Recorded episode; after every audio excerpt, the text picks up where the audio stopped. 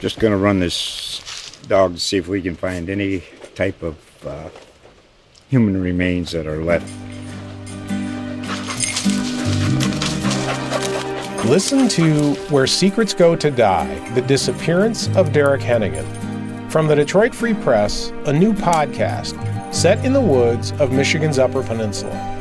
Available on Apple, Spotify, Freep.com, or wherever you get your podcasts. Here we go. It's another big week in the NFL for the New England Patriots. This is the Patriots Wire Podcast, powered by USA Today Sports. Now, your host, Ryan O'Leary, and Patriots Wire editor, Henry McKenna. Welcome to the show. You might sense a different tone on the podcast this week as we're coming at you on a Friday morning, hours after the Patriots roasted the Falcons 25 zip on Thursday Night Football. Henry, you were probably up late, up early, uh, working for the Patriots Wire, and, and, I'm always up because I got a baby that's a little over a month old now. So, uh, what could really go wrong in the pod this this morning? Right, we've got a little bit, a little bit of hoarseness in our voices, a little ornery. Right, that that should be a good thing for the show. Yeah, it'll be a much yeah grumpier show than mm-hmm. normal here. yeah. Seriously, and who could be grumpy over this team? Right, like this Patriots team. It, it's hard to be grumpy. I'm sure we'll find a way to be grumpy about something. But a little over a month ago, the Pats were two and four and they were coming off this like shaky win over the Texans. And then they had the overtime loss to Dallas, where the defense gave up 35 points and 567 yards. And since that point, the Patriots are 5 0. They've given up a total of 50 points in those five games. You know, we've talked about the team taking off Mac's training wheels, accelerating his development, but doesn't that kind of extend to the entire team, right? Like, they've gone from like mediocre in early October to legit AFC East conference contender. Uh, and obviously, it starts with the defense. We're going to get to that. But have you ever seen a team make up this much ground in such a short amount of time? Like this team has done a complete 180, and it's just kind of rapidly getting better from week to week. And I feel so much different now than I did then. This is basically a, a classic Belichick turnaround. But I think you may have a point in that we haven't quite seen one so dramatic as this one. And there are reasons for that. But if you go back to the second run of Super Bowls that the Patriots had, for example, the 2014 team, they started two and two, and and that loss to the Kansas City Chiefs was, you know, I know I'm sure Patriots fans already know what I'm going to say.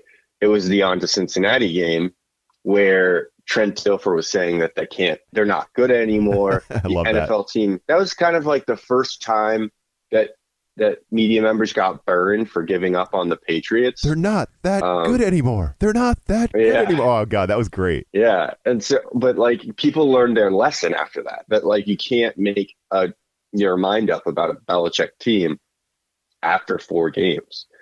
That's when actually Belichick's teams start to really show up or show their identity. So, and, and, we've seen that throughout the last few Super Bowl runs is this, these teams are actually like, they, they don't look that good through the first four games. This team didn't look very good through the first six games. And actually, I would argue that they looked better than a lot of those Super Bowl teams. It's just that they didn't have the wins like those Super Bowl teams eventually had, you know, after six games. Because because the 2014 Patriots, just to use them as sort of like a microcosm of this, they went four and two. They they went on a two game win streak immediately after that that Monday night blowout to the Chiefs. So the Patriots, you know, this year they, they didn't really have that. But the reason why they are turning it around so significantly is how much had, has changed this offseason, how important the uh, offseason additions were to the team. And so Belichick spent like $170 million guaranteed at the beginning of free agency over the first few days. And like Robert Kraft, a billionaire, he had to like liquidate some of his assets just to pay those people their money. That's how dramatic that was from spending, like just to give people a perspective on how much money was being thrown around unprecedented like for the NFL, let alone the Patriots, who are who are known as sort of a thrifty team I hadn't for read so that. many years. I hadn't read that. That's that's interesting. Kraft admitted it. He admitted that he needed to like move money around, which is crazy. Maybe he didn't have to liquidate his assets. That might be. I don't know. Sounds like he me said when he I have had to to start- move money around. It's like when I have to start paying the gas bill again in the winter. It's like, oh crap, I got to move some money around. You're like, oh no, I'm gonna move some money around. Yeah, that's bad, bad sign. Um, but anyway, and then and then you add in the fact that you know your your most important player. I guess your two most important players are brand new, and one of them is Matthew Judon, and I would say J.C. Jackson's kind of like two B. So he at least you have continuity with him.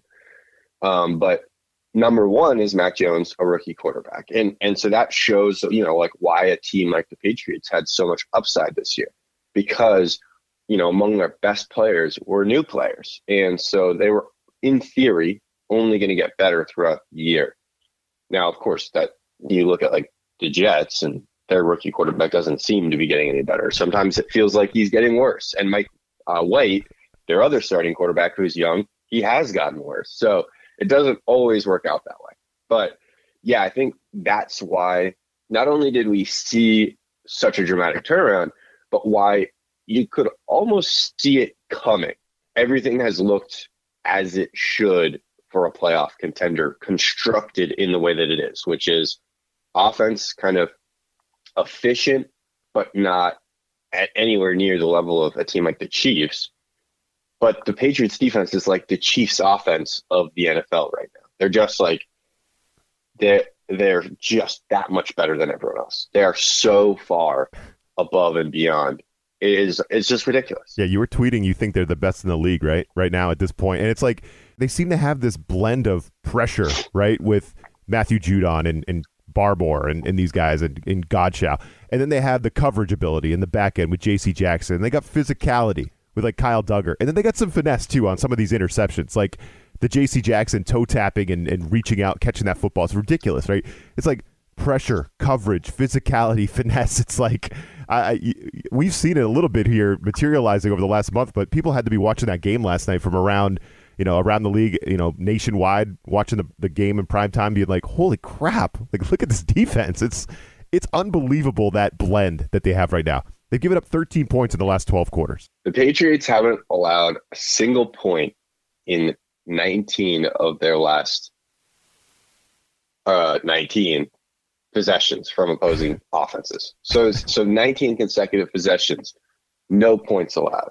That's how good they've been. That's how complete of a defense they are. That's wild.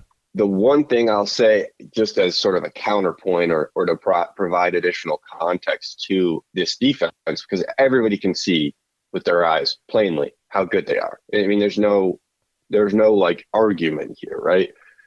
Um, and it's almost boring for viewers. Like I don't think many Patriots fans made it to the end of that game because it's just this like effort of futility for opposing offenses. It's like so brutal to watch these teams. Personally, I did enjoy flounder the, uh, and yeah, struggle. I enjoyed the the Falcons rolling out their quarterbacks to throw interceptions at the That end. was brutal. that was fun. Yeah, I like that. Three different quarterbacks threw an interception. And they weren't even close. the They were like throwing quarter. it to the Patriots players. It was crazy. It was so bad. It was awful. I'm trying to get to what this team is, is not good at.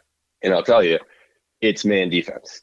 That is the one shortcoming that they have displayed so far this season. And I think that's also, from a schematic standpoint, what has helped to trigger the shift for them to be that much better is they've gone into a significant amount of zone defense. That's also why I think JC Jackson isn't getting as much love this year. He's not like strictly tied to a specific man throughout the game. And I think for like neat and tidy sake of the media, they like to see CB1 go against wide receiver one, cornerback one versus wide receiver one. They like that like one on one matchup, drop the stats, see which person won kind of like narrative. And when it's a zone, the quarter the cornerbacks usually play sides. So on one side you have Jalen Mills, the, the second cornerback, and on the other you have J.C. Jackson. So, you know, like last night against the Falcons, J.C. Jackson only you know he only had a few snaps against Kyle Pitts, the the top pass catcher. He's a tight end technically, but He's a little bit more He's than a- that. he's a freak. even though we didn't see it. Yeah. yeah. he's a freak. We didn't really see it last night, but um, he really is. So anyway, th- what and the reason why they've gone into this zone is because they are weak at cornerback. You know, previously they could be a heavy man team. Thinking back to even last year, early before Stephon Gilmore got hurt, because I just said his name. Stephon Gilmore was the reason you have Stephon Gilmore at number one. He's the best quarterback in the league, or, or you know, one or two.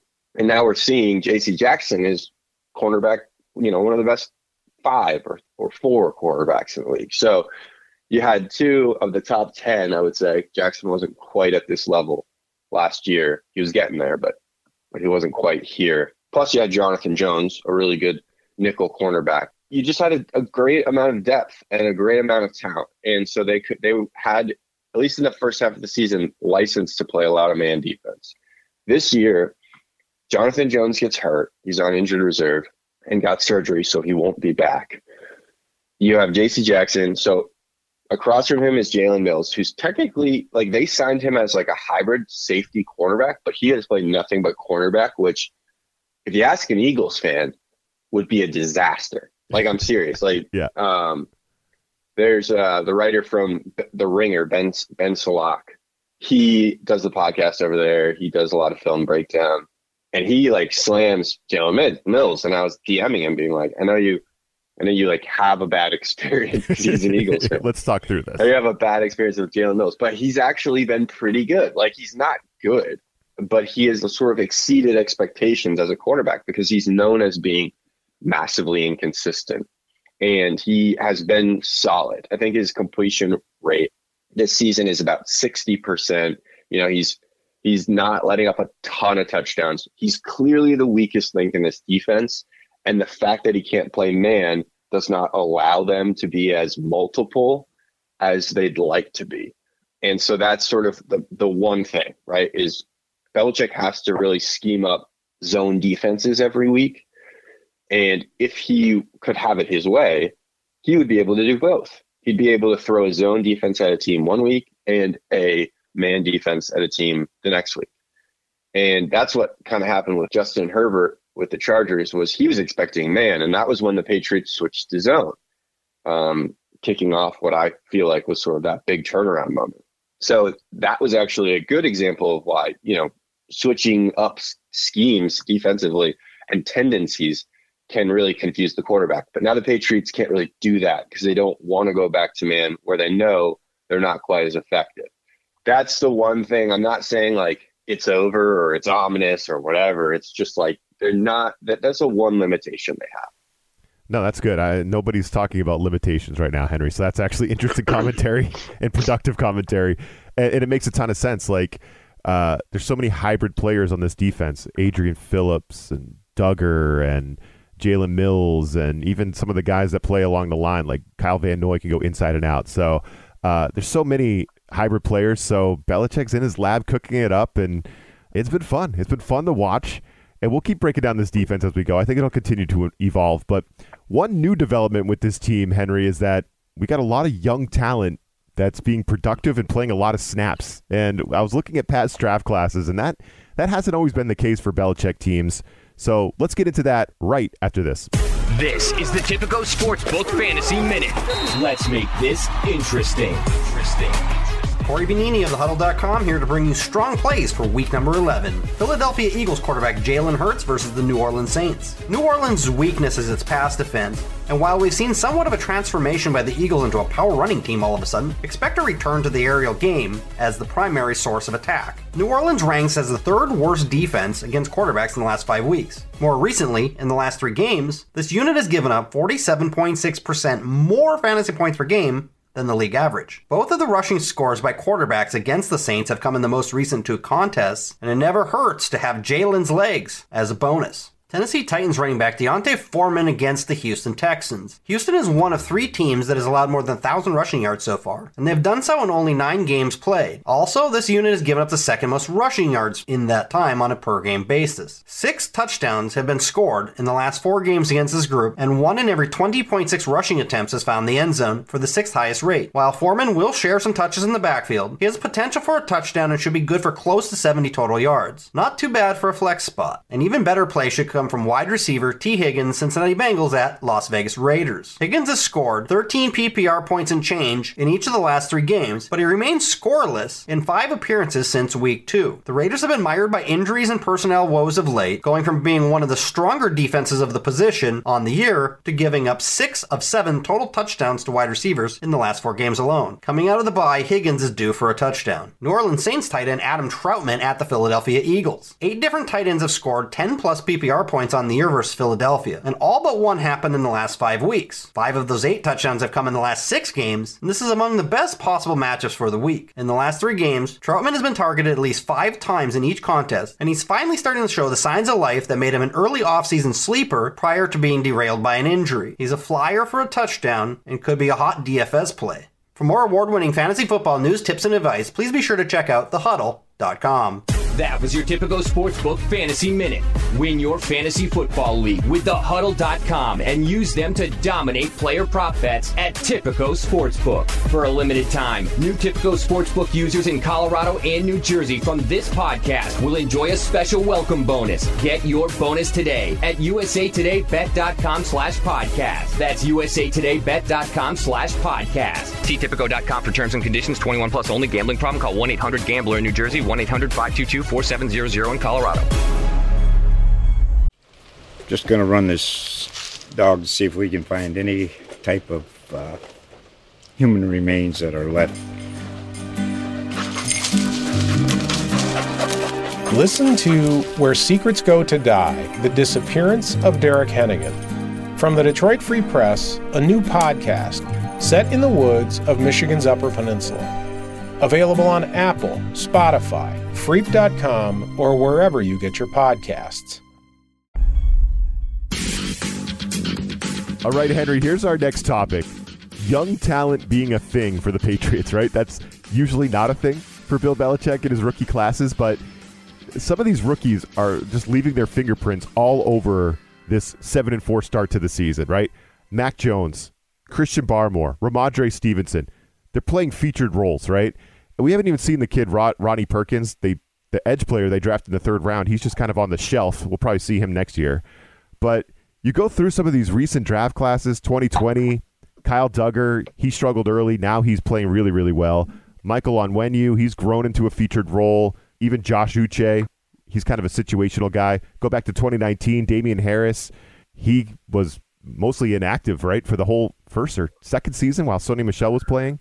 He's your only really regular contributor right now. I know we got Winovich and Joejuan Williams, N'Keal Harry, Yodny Cajuste, like some of these guys, but Damien Harris is really your only key guy for 2019. And 2018, it took Isaiah Wynn some time. He battled injuries. Ja'Whaun Bentley, right? Like, and then 2017, don't get me started, right? That was the, the weirdest draft class ever where the Patriots didn't pick in the first two rounds. They traded for Brandin Cooks. That's going way back. But this this class is like a standout for Bill Belichick, right? So uh, to see these rookies just dominating, and they were going on and on about Barmore on the broadcast, and you see them handing the football to Rhamondre Stevenson. He just looks like a beast in the fourth quarter.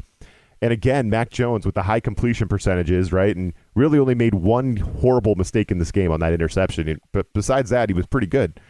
The young players, the rookie class being a part of the team's core right now is kind of a new development, and it's uh, it's kind of a fun development for this team. This team's never got young talent. Right now, it does. Dude, you, I'm like upset. Go back to that 2019 class. You forgot someone. Oh no, the MVP of the 2020 season. It's Jake Bailey, the punter. Oh yeah, I forgot about Bailey. Yeah, no, do that on your own time, right? Special teams as Felger and, as Felger and say, do special teams on your own time. No, the Patriots' uh, best player is Nick Folk, argu- arguably, right? Nick Folk. Yeah, he's been the most consistent yeah. guy all season. Everybody else is at up and uh, downs. Well, not Folk. That's like, yes, the best scorer but kickers are generally. You're right. How did I forget Bailey? He's um, a stud. He is a stud. But yeah, Jake Bailey is actually nasty. Like he's a very good puncher. Um, but I'm I'm just playing.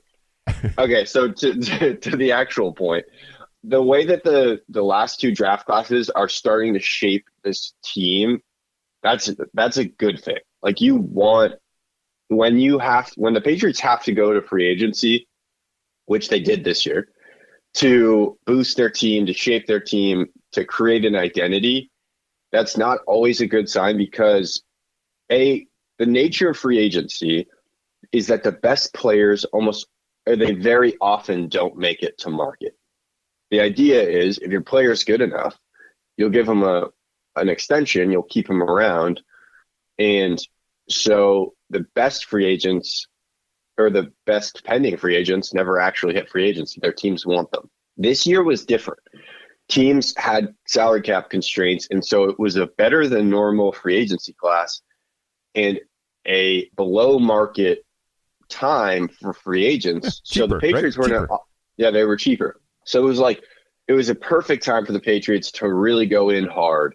And Bill Belichick saw the situation coming from a mile away. I asked him at the trade deadline last year, Hey, is this what you're doing? And he said yes. That's nice. And, Thank you, Bill. I um, mean, it doesn't usually get that, you know, that straightforward.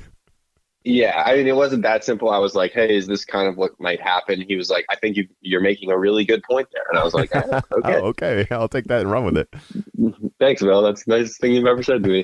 um, and so they don't want to like this is an anomaly. You're not going to see free agent classes like we saw in 2021, and you're not going to see the Patriots have buying power. You know, we won't see a, a a buyer's market in free agency for a long time again. The pandemic created, you know, very unfortunate situations in the rest of the world, but unique situations and buying opportunities in the NFL, which is stupid. The owners should never have done that.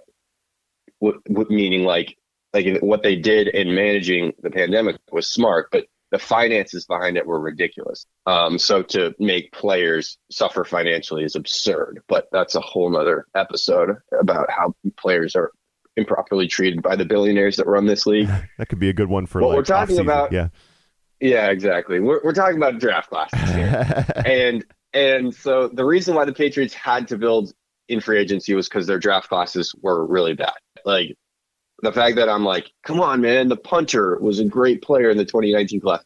Yeah, the, the 2019 class wasn't good. Uh, uh, the 2018 class wasn't really good either. Isaiah Wynn is a good player, and it's great to have a left tackle. That's hugely important. But the fact that he's the only player on the team still from 2018, and that Sony Michel was like the second best player.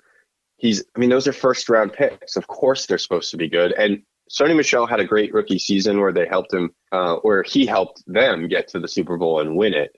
But other than that, like Sony Michel was never special. He was not a unique talent. He just was. He was just like in a good situation, to be honest. And so I don't know. He, I don't. I feel like there were years where he might not have made the team if he was a wasn't a first round pick. And then you go back to 2017, 2016. Really, like one or two good players are coming out of those years, and you need more out of a draft class, like we're seeing over the last two years. Mac Jones, Barmore, Stevenson, and then going into this this last year, Dugger, Uche, Justin Herron, Michael Onwenu. So you have, you know, you have two starters with Onwenu and Dugger, Dugger, and then you have two backups or sub sub role players, Herron and Uche. The fact that that's kind of all they got, I don't know. The fact that like Devin Asiasi and Dalton Keene are just duds Where completely. I think they'll probably, yeah. they'll probably get cut next year when the optics look better better for Bill Belichick to cut them. Good one. The other thing is the 2021 draft class might not be done. You you alluded to Ronnie Perkins not really doing anything. Also, Shaun Wade is a rookie. The Patriots didn't draft him, but um, they traded for him at the roster cutdown day. Uh, the Ravens had him on their team. He was great. He was a fifth round pick, I think. Had a great preseason, and the Patriots traded for him. So he'll he'll be kind of like an honorary member of the class. Curious to see how he pans out. And then finally, Cameron McGrone. He's on, um, I think, either NFI or IR, one of those injury lists, and will be back next year. He's a unique talent. He's a speedy, lighter linebacker that's going to play on the inside for them if he can if he can play. And I think he's got sort of upside people were, you know, talking about him in the draft process. If he's put in the right place, maybe he'll end up being, you know, one of those those gems, one of those sort of because he had to take a redshirt medical season. Like teams knew he couldn't play this year, and he still came out for the draft. So that hurt his draft stock.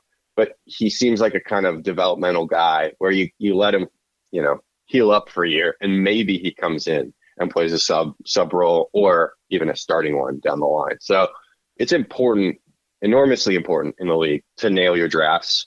And Belichick was not doing it for many years, and that's why Brady grew frustrated. I mean, there were a number of reasons why Brady left, but the fact that there was no talent or they were really lagging in the talent department was sort of a problem Belichick created in the drafts and his his staff did. And that's why they were making sort of like desperate moves to get Mohamed Sanu and then Antonio Brown.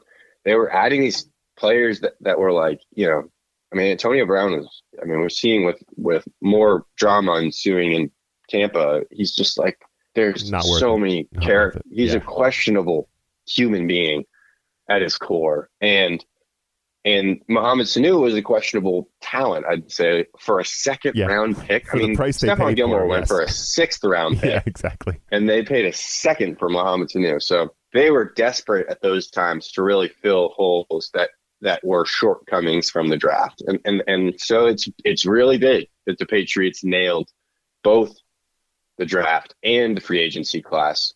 And it's sort of crazy because all general managers try and build their teams like this. Draft a quarterback in the first round you fill around with free agents you set a culture and then you win. But like nobody actually does that. Look at the jets. Look at even the browns. Like the browns haven't had they're they're looking at like obscene amount of first round picks through the years. And still they're struggling to make a culture that wins. And like it took years for them to like go from being a dumpster team to like a 500 team and the Patriots all of a sudden go from like one year of being a 500 team back into playoff and Super Bowl contention. It, what a story! It's a, it's an it's an amazing story. And let's wrap it up here. You we're, we're saving our hot take for the end here, Henry. So for all the folks that are hanging on with us here on the pod, you have a, a scorcher on Mac Jones about why he looks bad with the lead. So let's get into that right after this. This is the Tipico Sportsbook Minute. Let's make this interesting. What's up? This is Jeff Clark from the Bet Slippin' podcast presented by SportsbookWire.com. I'm here with my handicapping homie Nathan Beagle to break down this week's Sunday night football game between the Pittsburgh Steelers and the Los Angeles Chargers. Our friends at Tipico Sportsbook have the Chargers laying five and a half, money lines plus 200 for the Steelers, minus 250 for the LA Chargers, and the total is sitting at 46 and a half. I'm taking the underdog Steelers at plus five and a half. Uh, um, the Steelers have a huge edge in the coaching matchup between Mike Tomlin and Brandon Staley. They're much better on third down and red zo- and in the red zone. The Chargers have a negative differential in third down and red zone conversion rate. Also, if you blindly fade the more popular side, which is the Chargers, you win 63% of your primetime games this season. Nate, how are you looking at this game? I'm going with the under 46.5. The Chargers by far have the worst rush defense in the league. Pittsburgh is 25th in opponents' rushing yards per game. It's going to be a lot of running, a lot of killing the clock, especially if we don't know Big Ben's status. I'm going with the under. That was your Tipico Sportsbook Minute. For a limited time, new users in Colorado and New Jersey from this podcast will enjoy a special welcome bonus. Get your bonus today at usatodaybet.com slash podcast. That's usatodaybet.com slash podcast. See Tipico.com for terms and conditions. 21 plus only. Gambling problem? Call 1-800-GAMBLER in New Jersey. 1-800-522-4700 in Colorado. Just going to run this dog to see if we can find any type of uh, human remains that are left. Listen to Where Secrets Go to Die The Disappearance of Derek Hennigan. From the Detroit Free Press, a new podcast set in the woods of Michigan's Upper Peninsula. Available on Apple, Spotify, Freep.com, or wherever you get your podcasts. All right, Henry. I don't know if this is still you're still kind of uh, crafting this take. I think this one this one's not well done yet. It's still you're still cooking this one up, right? But uh, we talked about this right before we started recording. You said you had a take on why Mac Jones might not. He doesn't look quite as good when he's playing with a lead, right? And and we saw that, right? He threw a bad pick in this game, and he wasn't completely, you know, wasn't really dominating as the Patriots are pulling away in this game. So why doesn't Mac Jones look as good out there when the Pats are ahead? I think there's um, layers to it. He's an emotional guy, and I think he's tired of the narrative that he's the weak link on the offense and kind of the team in general, where it's like the team is really coming up fast and he his development is lagging behind the general groundswell of development all around him. And I think there's something to that that he is like. Don't get me wrong, Mac Jones. I, I feel like Patriots fans are gonna hate me because they're like, "Oh, Mac Jones is so good. He's the best rookie ever, and he's Andrew Luck, and I, I love him." That's a good but impression. Like, I like that. no, Mac Jones. Like, I get that Pro Football Focus loves Mac Jones, and I get that the stats show Mac Jones is like got an incredible completion percentage. That's all well and good. He likes to throw the ball to the line of scrimmage. Rhamondre Stevenson and Jonnu Smith and other guys who really create yards after the catch, they're doing a great job of making those stats look look better. So there were just many opportunities for Mac Jones to really like slam the door on the Falcons because it was 13 0 when Mac Jones threw his interception and the Falcons ended up in Patriots territory. They ended up falconing um, is what they did. yeah, and then and then they falconed, but like you can't always trust the opposing team to like the Falcons are going to Falcons, the Jets are going to Jets, right? There have been right. a couple games where Mac Jones really s- struggles to slam the door on his opponent. And a part of that's because Arthur Smith, the Falcons head coach, he really gets how to stop this Patriot system. So a credit to him. But yeah, Mac Jones threw that interception. There was a third down where Mac Jones misfired to an open Jakobi Meyers.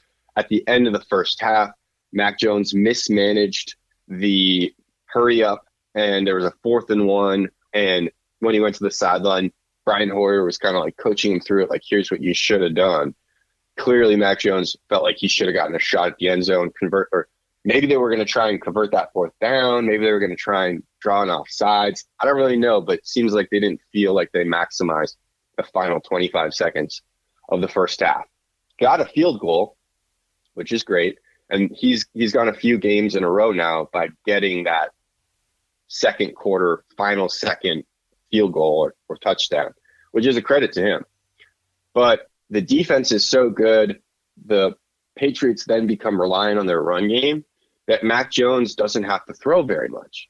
And when he doesn't have to throw very much, he gets out of rhythm, out of sync, and he doesn't do well in that area that's his that's not his comfort zone, which is basically beyond the 10 yard line. He's really good at peppering the ball, you know, with timing, short, quick dink and dunk, all that. And then, you know, his completion percentage looks brilliant, but sometimes doesn't pick his spots very well when he's going to push the ball down downfield. And we saw that with the interception. AJ Terrell, the Falcons cornerback, he really just stole the ball right away from them. And it was just sort of a careless error by Mac Jones that could have not cost the Patriots the game, obviously, but could have um, been more costly against a more substantial opponent. So basically, my take is Mac Jones still a rookie, still developing, and everyone who's saying that he's like the second coming of Tom Brady or or even like I don't know, I don't know what the comps are these days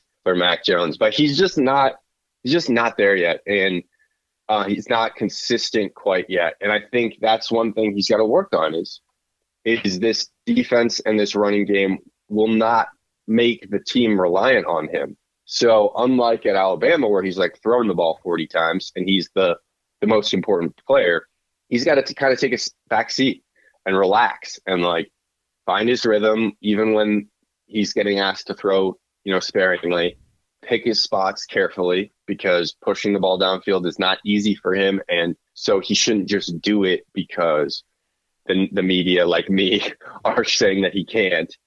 Um, and so, yeah, that's kind of my take. Is I think he's a little bit in his head, trying to prove himself to the NFL and to the you know the narr- upend that narrative.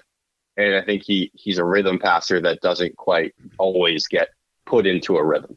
Excellent stuff as always from uh, Henry McKenna. Some stuff for Patriots fans to think about as we sit now through a long week waiting for the Titans, the Patriots on Tipico. Already three and a half point favorites in this one. Can't wait. It's going to be a huge game.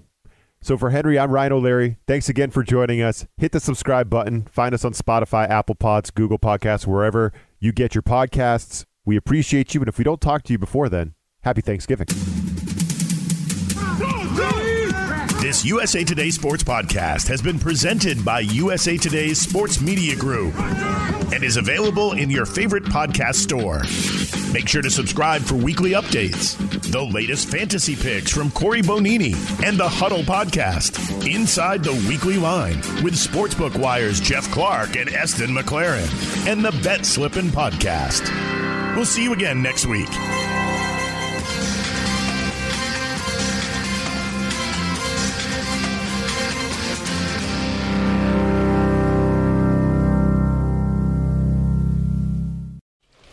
Just going to run this dog to see if we can find any type of uh, human remains that are left.